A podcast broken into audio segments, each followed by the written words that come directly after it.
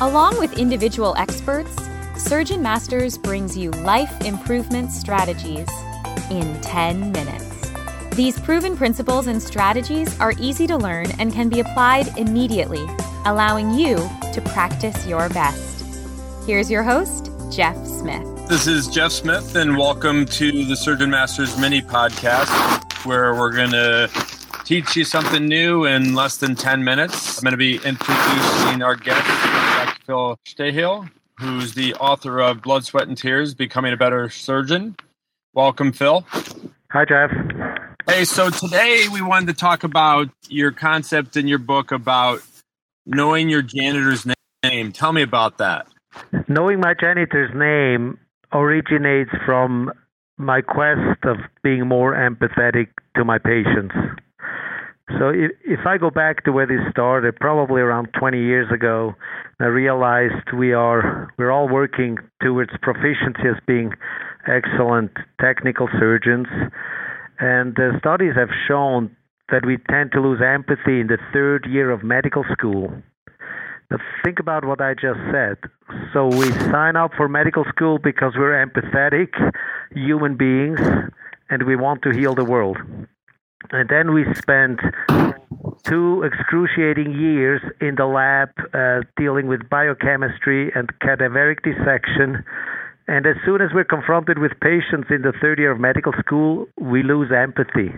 That's unbelievable. And those studies used to uh, paraphrase this uh, with the notion the devil is in the third years. So even if it's not the third year, that's the you know statistics show that's a significant point, but it it continues to erode over time, right? That's a great point, Jeff.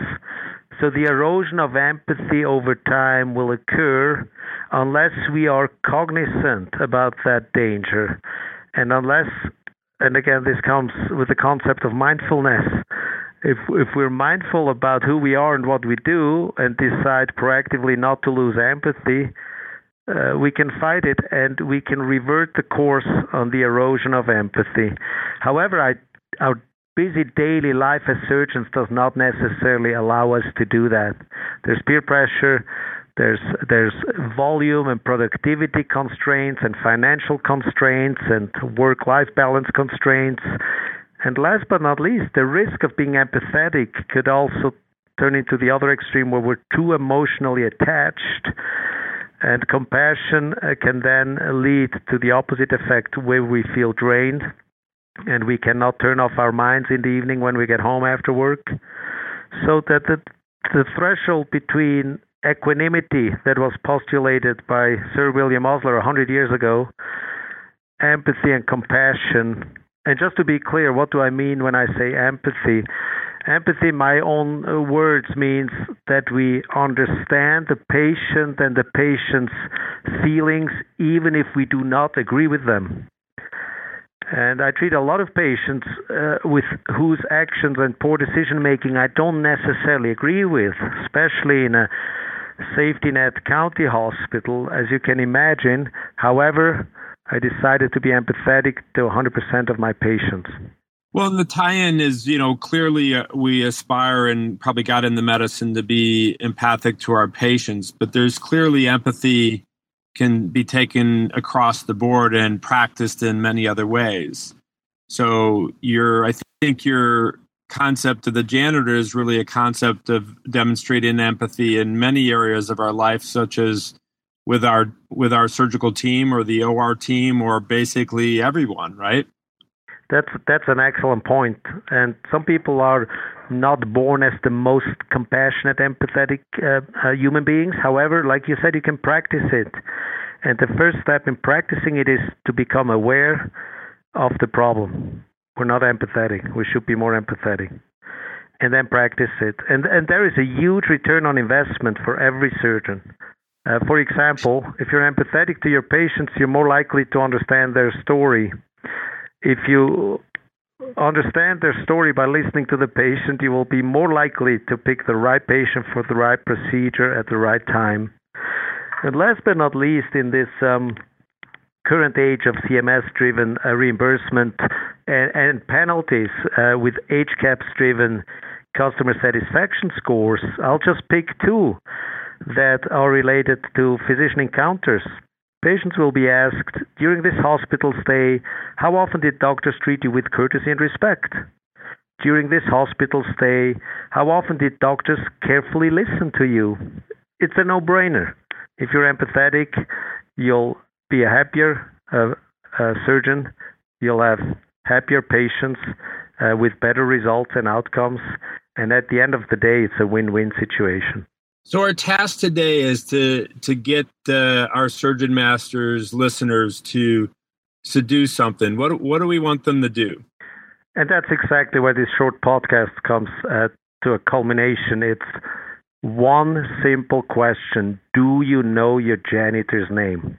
Now, how does that relate to anything I just said in the past few minutes? It has everything to do with it. If we are empathetic to our janitors, and let me be very clear our janitors typically get ignored like they're part of the furniture down the hallway. Most surgeons don't even acknowledge them. And then many of us, by saying hi or good morning, we feel we've done our duty. But how about knowing our janitors? They clean our trash every single day in perpetuity. I probably see my janitor more than I see my family and friends at home. And and I decided to know my janitor. And so I know my janitor's name is David. Well, guess what? His name tag says Peter, but he goes by his middle name David.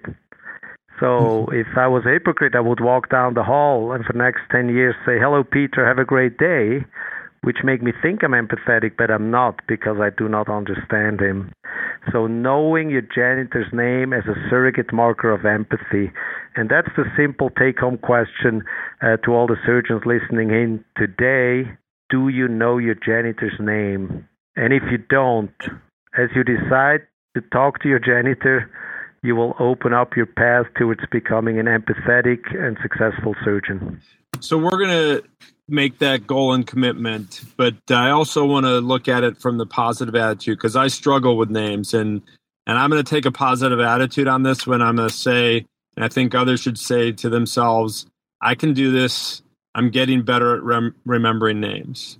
That's a great point. So my my goal and commitment is start with knowing your janitor's name, and then the call to action is use any trick that works for you. I use mnemonics.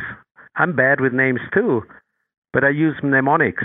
And the same mnemonics that allow me to solve a Rubik's Cube allow me to remember every person's name after a first encounter and you practice, practice, practice until it becomes an intrinsic habit. And I know that that's also what you advocate for, Jeff, with your eight practices for successful surgeons. Absolutely. So I'm going to say back what I've learned from you and see what, what you think about this. So first step I'm going to take is I'm making the commitment to do this. That I'm going to I'm going to learn my janitor's name. I'm going to learn other people's names. I'm going to you know take that next step, and I'm going to have a positive attitude about it. I can do this. And guess what? I'm starting today. And for me, I know that habits require a lot of practice. So I'm going to practice every day for the next 21 days, regardless of a failure here and there. And I'm just going to commit to it anyways and practice, practice, practice. What do you think of that? Fantastic. I applaud you for that. And already with that goal and commitment, you're already becoming a better surgeon within the last few minutes that we talked. Well, thank you so much. Uh, there you have it in less than 10 minutes. This is Jeff Smith along with Phil Stahel. Until the next episode of Life Improvement Strategies for the Surgeon Who Wants More. Ciao, everyone. Now, take 10 minutes and put your plan into action to practice your best.